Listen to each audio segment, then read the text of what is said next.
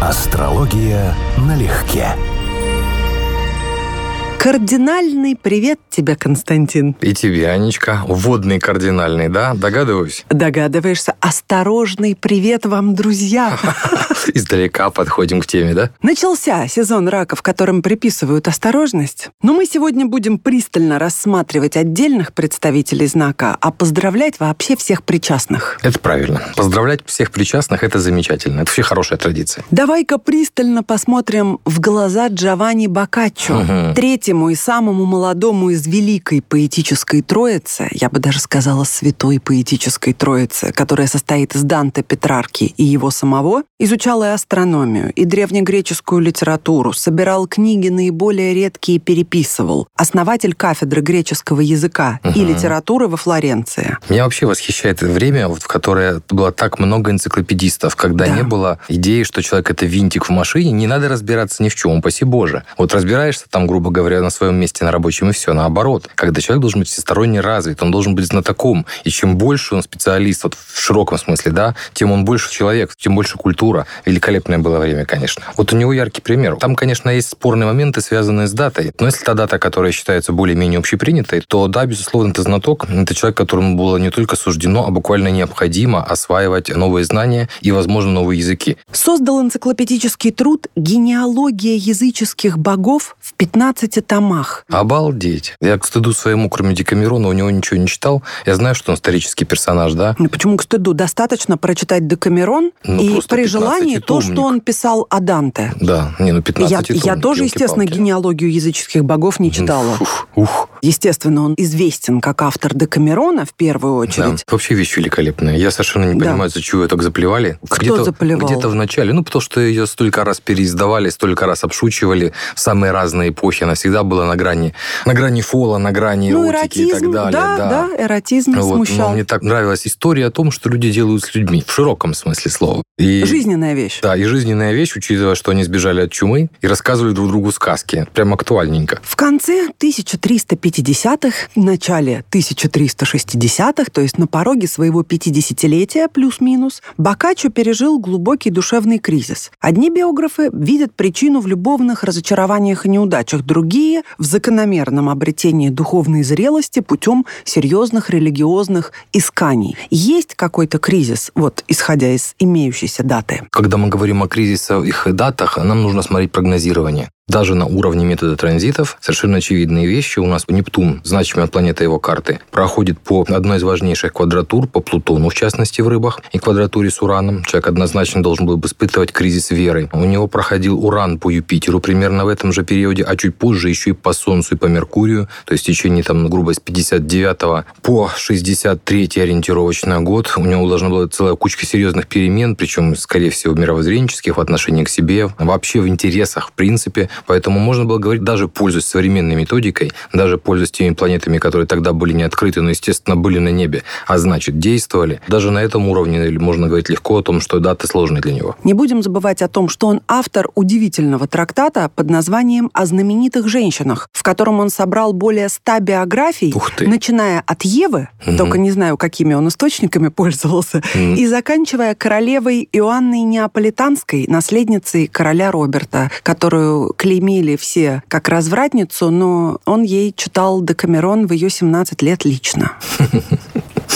Ну да, молодец. Скажем так, романтик. Венера, секстиль Юпитер, секстиль Уран, Венера во Льве. Вообще, по-хорошему, такой человек должен быть и романтиком, и однолюбом. Но, насколько я знаю, у него там что-то с этим не сложилось, да? Ну вот не сложилось, да. Причем по его собственному решению, скорее всего. Если бы Джованни Боккаччо дожил до конца 19-го, начала 20 века, он, возможно, выделил бы страничку своего трактата женщине Эмме с говорящей фамилией Бардак. Она устроила бардак в жизни двух композиторов и одного банкира. Ну, бардак, конечно, в кавычках. Давай перед тем, как я расскажу, посмотрим сразу, есть ли в ее карте умение сводить с ума талантливых мужчин. У нее интересный показатель. Ну, во-первых, показатель, который ты любишь. У нее есть комбинация Венера-Уран в карте. Соединение достаточно широкое, но ты хорошо находишь, ты их чувствуешь. Наша. Наша, да, ты их вылавливаешь, да. Плюс у нее есть Венера-Лилит. А это вот как раз комбинация, которая будет заставлять человека и создавать иллюзии относительно своих чувств, относительно своей любви или своей привлекательности. И манипулировать этими вещами, потому что Лилит очень часто работает по теме обольститель, обольстительница. И в случае с Венерой у человека есть к этому способности, но не факт, что он будет счастлив тем, что он будет ими пользоваться. Плюс достаточно сложные отношения, я бы сказал, в сексуальной стороне отношений, потому что ее Марс, он Тау квадратный, очень силен в Овне. Квадрат, вероятно, с Луной, квадрат с Меркурием, соединить с Нептуном. Это человек, который чрезвычайно увлекающийся и с очень высоким уровнем сексуального темперамента, скорее всего. При этом влюбчивый, но поверхностный. Интересная карта. Не проблемная, но, безусловно, интересная. Не знаю, как насчет поверхностной, потому что история такова. Французский композитор-импрессионист Клод Дебюси пользовался феноменальным успехом у женщин, хотя имени как композитор еще не имел практически никакого. Сам он полюбил лишь ее, свою ровесницу Эму Бардак, состоявшую в тот момент в замужестве успешном за богатейшим банкиром и у нее был сын уже к тому моменту, то есть мама, угу. жена, угу. взрослая женщина. Дело в том, что на тот момент Дебюси сам был женат. Кажется, я слышал эту историю. Конечно, известнейшая. Угу. Его жена Лили любила его без памяти. Угу. А он влюбился в Эмму угу. и в итоге в один прекрасный день вышел из дома и больше не вернулся. И до самой смерти Дебюси Эмма была с ним, она тоже оставила мужа. Их очень сильно осуждали в обществе, естественно, угу. но это была любовь. Кстати, родила она их общую дочь, единственную, в 43 года. То есть в этом смысле она... По тем-то временам. По тем... Да, и, да и сегодня это да. поздно, хотя мы уже привыкли. Угу. Но по тем временам, в 1905 году, и назвали они ее своими именами через дефис Клод Эмма. Хм. У них была очень большая любовь. Не видно ее? Ну, это человек, который склонен любить единомышленника. То есть ее любовь строится на интеллектуальном или духовном интересе. Она не плотская, не материальная и не связана с сопереживанием. Ей интересен человек, с которым интересно. Вот такой тип психологии. Но опять же, если мы будем разбирать, есть ли это любовь или нет, надо брать синастрию, как они ложатся друг к другу, что они вызывают друг у друга, потому что есть масса нюансов, включая, может быть, созависимые люди. Например, если Луна у нее в Козероге, и он достраивался до этой Луны чем-то хорошим, то буквально она ощущала бы у этого человека то, психологическую ту отдачу, которую больше ни от кого не получит. Но, по сути, это реализация ее комплекса. Она была певицей-любительницей оперной сопрано, угу. ну и эта любовь к музыке, безусловно, угу. их связывала. Но История номер два. Дебюси дружил с Габриэлем Фаре, более именитым в то угу. время композитором. Они оба в нее были влюблены. Фаре посвятил Эми Бардак одно из очень милых, трогательных произведений, называется «Добрая песня»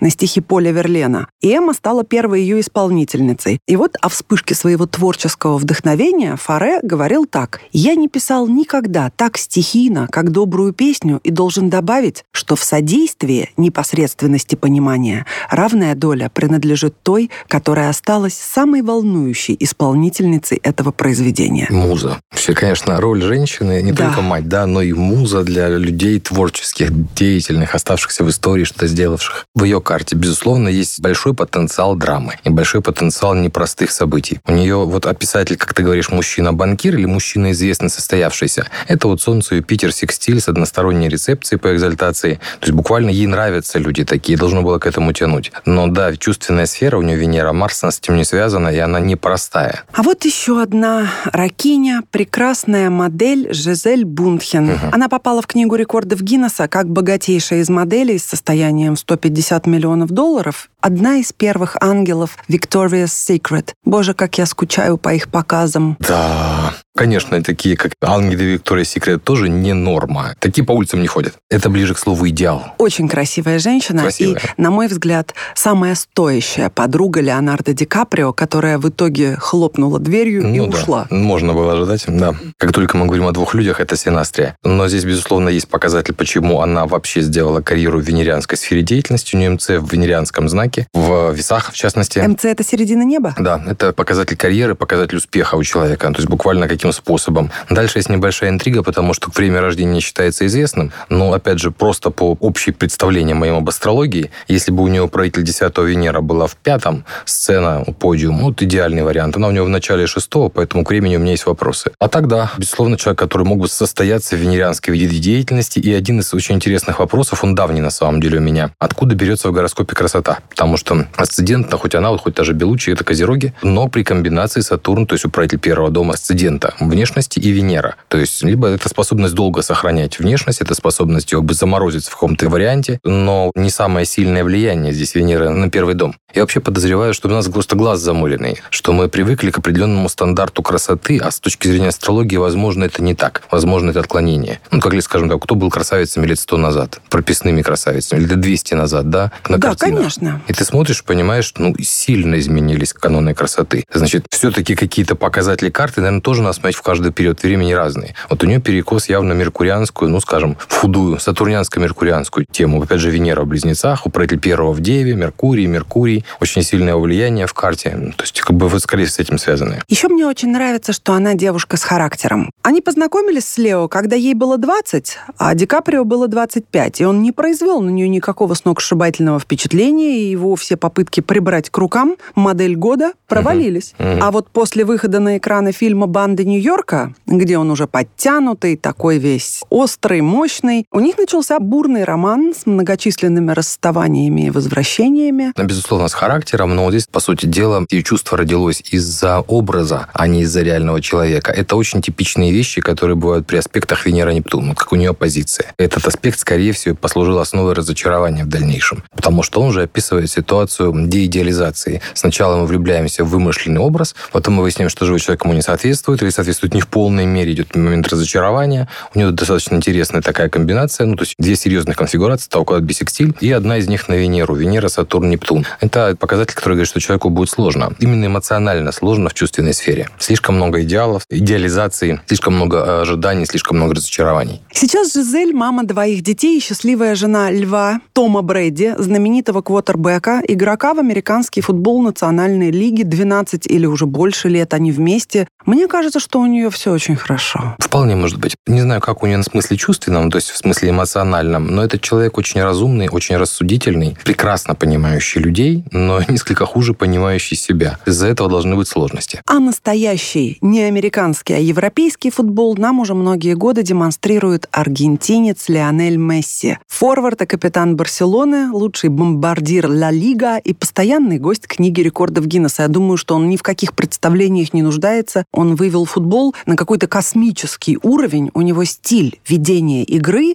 ну, запредельный. Инопланетные скорости и скиллы от Месси. У него как раз очень красивая карта, потому что она читабельна, вот как положено, так и читабельно у него известное время рождения. Он асцендентный стрелец, кроме того, что он рак. У него правитель первого, то есть управитель судьбы и жизни находится в доме, опять же, пятом. Это сценическая деятельность, спорт, всякого рода развлекательные мероприятия с точки зрения общества, спорт, развлекательные мероприятия. И это еще и Овен. Поэтому это развлекательное мероприятие физическое или активное, или силовое, или спортивное, или акробатическое. И вот этот управитель первого имеет прекрасный трин с Ураном, который в первом доме делает его уникальным, то есть с рецепцией, очень сильное положение. И у него есть яркий показатель, если мы берем спортсмена, особенно вот физического спортсмена, да, футболиста в его случае, мы должны смотреть правитель коллективов 11 дома. То есть правитель 11 дома у нас Меркурий в соединении с Марсом, и вновь в аспекте с управителем его, извини, что так сложно рассказываю, да, в аспекте с ним самим, в пятом доме, с рецепциями, то есть сразу и про техническое мастерство, и про заметность, и про особые качества, и про то, что этот человек будет очень феноменальным или необычным спортсменом, или акробатом, или гимнастом, ну, то есть какой в такой сфере деятельности сможет реализоваться. А вот подкину сразу вопрос, да. поскольку у него высочайший футбольный интеллект, помимо физического мастерства, скорость мысли, да. как он принимает решения и их реализует, такое ощущение, что у него компьютер в голове. Ну, так и есть. У нас базовый аспект, который мы ищем в астропсихологии для скорости мышления и принятия решений, это либо Меркурий-Марс, либо Меркурий-Уран. У него Меркурий-Марс там еще и лилит, но тем не менее Меркурий Марс, в принципе, то, что было нужно, потому что его мышление достаточно быстрое, гибкое, по-своему хитрое. Вот человек, который будет, если заниматься спортом, он будет психологичен в отношениях с соперниками, то есть очень важная тема, он будет действовать как вода, обходить, не идти в лоб, а хитрить, обманывать, финтовать. Кстати, хороший показатель вот у него к разговору о деньгах, в том смысле, что у него в карте прямой показатель «я зарабатываю деньги сам или даже собственным телом». Управитель второго дома в первом. Показательная ситуация. Ну что, пойдем в кино? Посмотрим на народного артиста России Альберта Леонидовича Филозова. Знаешь, есть в нем какая-то терапевтическая мягкость, деликатность, что-то по-человечески очень приятное. То есть, в отличие от людей, сыгравших много мягких бесхребетников, он таковым мне не кажется. Он именно какой-то интеллигентный, угу. с философской грустинкой. И вот эти его белесые ресницы, рыжеватые, угу. глаза вдумчивые. Угу. Очень приятный. Вот это основное слово. Ну, ты, как обычно, безошибочно выбрать человека, у которого Венера в соединении с Ураном. Потому что это... Да, не, не сомневайся даже. Я уже не первый раз это вижу. Людям реально нравятся те, кто соответствует их карте, то есть чья энергия понятна, и кто иначе отзеркаливает нас самих. У меня, кстати, он вызывает совершенно другие эмоции. А именно? Во-первых, он внешне очень своеобразный. То есть да. его сложно сказать, что он вызывает какой-то интерес. А вот восхищение вызывает как актер, потому что вот ты сейчас сказала, что у него есть мягкие роли. Я его в двух ролях хорошо помню. В фильме «Вам и не снилось», где он играет совершенно такого домашнего-тапочного мужчину. Буквально он играет в этом фильме один вариант характера. И потом этот же актер, я его запомнил по Тегерану 43, где он играет совершенно противоположный характер. И он и там, и там убедителен. Вот это для меня показатель актера. Когда ты смотришь, вот есть люди, которые Антагонисты играют, ему тоже играют удавались. сами себя, по сути, в разных ролях. Да, вот ты все равно знаешь, что это играет одного и того же человека, себя. А у него ситуация, это две абсолютно разные личности. И обе убедительные. Ну, еще мы его помним и по фильму «Мэри Поппинс. До свидания». Ой, Если точно, кто точно. из детства... И, пожалуйста, это третий вариант. Конечно. Вообще третий. Он разносторонний. Для актера, по-моему, это просто великолепное свойство. Вот, скажем, его Солнце, Сатурн, квадрат, к разговору о том, что Солнце в раке в квадрате с Сатурном в Овне. Это очень болезненный вопрос. В гороскопе и в жизни вообще. А как он отыгрывается? Если мы говорим о том, что жесткость, жестокость и психологическая тема столкновения с насилием ему была близка. И он должен был сталкиваться в жизни с серьезными трудностями, которые ему было крайне трудно преодолеть. Может быть, даже с вопросами ну, вот на уровне проявления воли в крайней форме, стиснуть зубы, выдержать, выстоять в таком стиле. Это очень непросто. То есть это буквально судьбе было болезненное место, это можно было говорить заранее. Но все-таки я никого не могу представить в роли отца Ромки в фильме «Вам и не снилось», кроме него. Потому что каким бы он там ни был покладистым, момент его гнева, кстати, угу. сыгран бесподобно. Угу. Он реально многосторонний человек, потому что у него масса вот этих интересных нюансов в карте, где его разные роли можно по-разному оценивать. То, что сейчас сказала, тема гнева. Это прекрасно Марс в Скорпионе в напряженном аспекте. То есть вспышка, когда человека довели наконец, он выступает с активной позиции ради чего-то. Цитата. «Исчезнут углы, и материя щедро предстанет в своих астральных округлостях. Солнце проникнет сюда со всех сторон, и возникнет образ рая. И так мой дворец станет светлее света». Это мечта Антонио Гауди, испанского архитектора, умевшего мыслить в 3D. Его сооружения невероятные, похожи одновременно и на какие-то замки из песка, угу. и на что-то такое ассоциативно у меня из сказок Андерсона. Невероятный. Невероятный, да. Это то, что органический стиль. Даже больше скажу, меня восхищает не только то, что он его изобрел, то, что он его придумал, хотя есть как бы основания, почему ему это было интересно. Вот когда смотришь на такое искусство, одна из первых вещей, которые ищет астролог, странное. Значит, Уран. Венера, квадрат Уран, сразу наблюдаем аспект, который мы ищем. То есть буквально в очередной раз убеждаешь, что да, астрология работает. Но меня восхищает, честно говоря, другое. Как человеку с настолько оригинальными идеями, настолько оригинальной фантазией судьба подогнала возможность это реализовать. У него были заказчики, у него были покровители. Я видел в Барселоне этот храм, который они достраивают до сих пор. Ну, скажем, впечатление неоднозначное. То есть ты понимаешь, такого ты больше никогда не увидишь. Но сказать, что это вызывает однозначно только восхищение, это вызывает психическую оторопь. То есть шок. Одновременно вау, да, и вау. Это так вот с разными интонациями. На когда его карту уже пытался рассматривать, потому что мне было интересно другое. Я знаю, что он плохо закончил свою жизнь. И мне говорили его гиды, гиды в Испании, он практически опустился в конце жизни, перестал с собой следить, его сбил трамвай, даже не сразу поняли, кого сбили. А вот, да, потому совсем, что он совсем... не был так популярен в своей жизни, как в течение трех дней до смерти после того, как его сбил трамвай.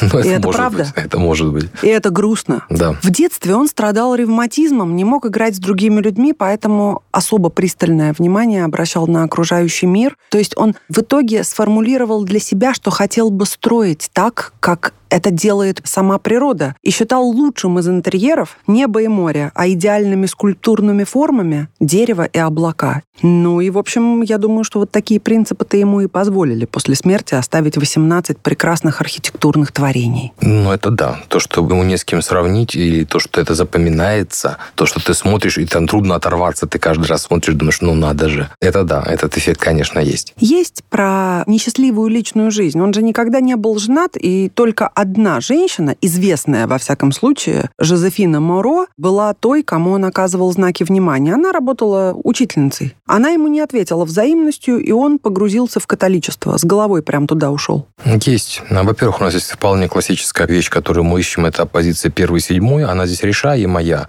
но он все равно в высшей степени идеалист в вопросах брака, отношений. Фактически он не в хорошем, не здоровом смысле слова мечтатель. Во-вторых, у него есть аспекты странности и чудачества, которые сделали его архитектором. Именно в чувственной сфере они тоже будут проявляться. И они же имеют отношение к тематике фрустрации, в том числе и сексуальной, чувственной, в том числе разочарованию в любви. И если у него время рождения хоть немножечко раньше, хотя бы минут на 10, чем вот есть сейчас, то это в том числе будет описывать серьезные комплексы в отношениях с женщинами. Это будет описывать непростые, скорее скрываемые пороки и несерьезные недостатки, которые, по сути, и угробят его жизнь. У него есть показатель очень интересный. У него правитель первого сожженный, он правителем 12-го. Потенциально такие вещи встречаются у людей, у которых их тайная секретная жизнь или тайные пороки, или тайные какие-то сложности, которые не выносят вовне, очень разрушительно влияют на биографию этого человека. У разных людей по-разному. У кого-то алкоголь, у кого-то наркотики, у кого-то уход в секту или подобного рода вещи. Вот, возможно, у него работало что-то похожее. Ну и, наконец, женщина, которая писала о себе, что родилась в один год с Чарли Чаплином, Крейцеровой сонатой Толстого и Эйфелевой башней. Свидетельница смены эпох. Пережила две мировые войны, революцию и блокаду Ленинграда. Анна Андреевна Ахматова. Львиная доля ее стихов о любви. Она говорила друзьям и знакомым, что любила всего лишь один раз в своей жизни, но не называла имени возлюбленного. Mm. Что гороскоп говорит об этом? Я карту знаю, потому что я достаточно давно, не в смысле саму карту, а космограмму я это знаю хорошо, потому что достаточно давно привожу этот пример в качестве однолюба. У нас есть один из типовых показателей, которые мы ищем, это Венера в фиксированном кресте, то есть как часто человек способен меняться в сфере чувств.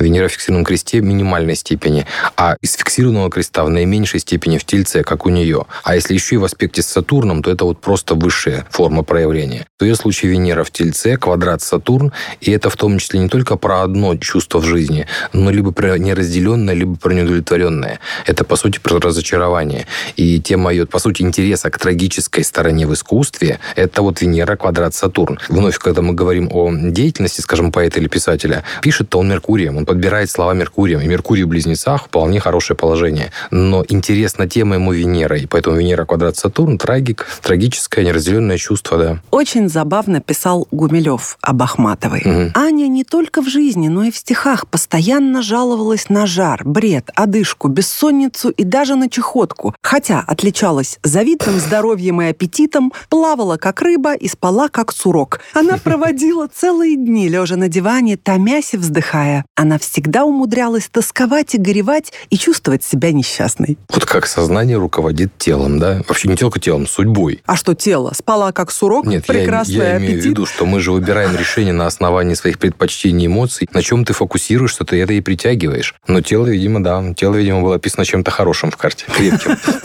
Насчет единственной любви. Понятно, что это был, конечно, не Николай Гумилев. Конечно, я просто не в курсе подробностей. Конечно, потому что она его никогда не любила. Во-первых, говорят знатоки, что единственной любовью, о которой она говорила, не называя имени, был Борис Анреп. Она ему посвятила 40 стихотворений. На момент их встречи ему был 31 год, ей 25. Он таким был аристократом реальным, род с приставкой «фон» вел начало от 15 века, фантастически красивый, как описывают, не знаю, высокий, стройный, спортивный блондин с зелеными глазами. И вот об их знакомстве, которое состоялось в 1915 году, она через три года напишет так. «Ждала его напрасно много лет. Похоже, это время на дремоту, но воссиял неугасимый свет тому три года в вербную субботу. Мой голос оборвался и затих, с улыбкой предо мной стоял жених. Там пропускаю, моя рука, закапанная воском, дрожала, принимая поцелуй, и пела кровь, блаженная, ликуй. А жених был женатым отцом, имел двоих детей. Но, кстати, вот факт наличия жены у мужчины Анну Андреевну вообще никогда не смущал и не останавливал. Ой, даже комментировать не хочу. Всего у Ахматовой было три мужа. После развода с Гумилевым она была замужем за ученым-ассириологом Владимиром Шилейко. Потом состояла в гражданском браке с искусствоведом Николаем Пуниным. Брак Шилейко — это очень интересная страница ее биографии. Она с большим уважением отзывалась о его научных достижениях. Но, цитата, «как муж он был катастрофой в любом смысле». Да. Он владел 40 иностранными языками, очень потешался над ней, что она всего тремя. Английским, французским и итальянским. Угу. И все о нем в воспоминаниях говорят, что исключительного остроумия был человек. Ну, ей на самом деле такие должны нравиться. По ее комбинации Солнце, Марс, Меркурий в карте, ей должно быть это интересно. Но уважать этих людей, жить с ними в гармонии она не сможет. Корней Иванович Чуковский в своем дневнике писал 19 января 1920 года. Вчера у Анны Ахматовой. Она и Шелейка в одной большой комнате, за ширмами кровать, в комнате сыровато, холодно, книги на полу. У Ахматовой крикливый резкий голос, как будто она говорит со мной по телефону. Глаза иногда кажутся слепыми. К Шелейка ласково иногда подходит и от лба отметает волосы. Он зовет ее Анечка, она его Володя. С гордостью рассказывала, как он переводит стихами целую балладу, диктуя ее прямо набело, а потом впадает в лунатизм. Вот такие мужчины. Обалдеть. Обалдеть. Я бы сказал, что мне даже его карту было поинтереснее разбирать, чем ее. Ну и не могу не сказать про странность ее третьего союза. В той же коммунальной квартире продолжала жить первая жена нового возлюбленного. И даже после того, как Ахматова с Пуниным расстались, и после его смерти, находясь в Ленинграде, Ахматова продолжала жить с его первой семьей. Высокие отношения. У поэтов вот этого поколения, где Нептун с Плутоном в соединении в Близнецах, столько было интересной путаницы в личной жизни у всех, кого не зацепи. Трудно сказать, где кончалось одно и начиналось другое. Где кончалась дружба, начиналась любовь, брак и так далее. Ну так все-таки она однолюб или она любвеобильна? Она однолюб. Ну, увлекающийся же человек. Я думаю, что ее интересовала тема соперничества, ее интересовала тема захвата трофеев. Могу и хочу, я добьюсь в таком стиле. Не потому, что люблю или мне нравится, ну просто потому, что могу, например. Потому что интересен. Но это без любви в ее случае. Еще раз, любовь в ее жизни это скорее фрустрирующая тема. Это не быстро возникает, она не увлекающаяся натура, и это не быстро уходит, это на годы у нее процессы. Ну что ж, дорогие раки, хочу от себя пожелать вам не страшиться сильных чувств, и пусть ваша осторожность не помешает настоящей близости с кем-то очень для вас особенным. Да, с тем, кто вас понимает, с тем, кто вас бережет и ценит именно такими, какими вы есть. С днем рождения, раки! С днем рождения! Астрология налегке.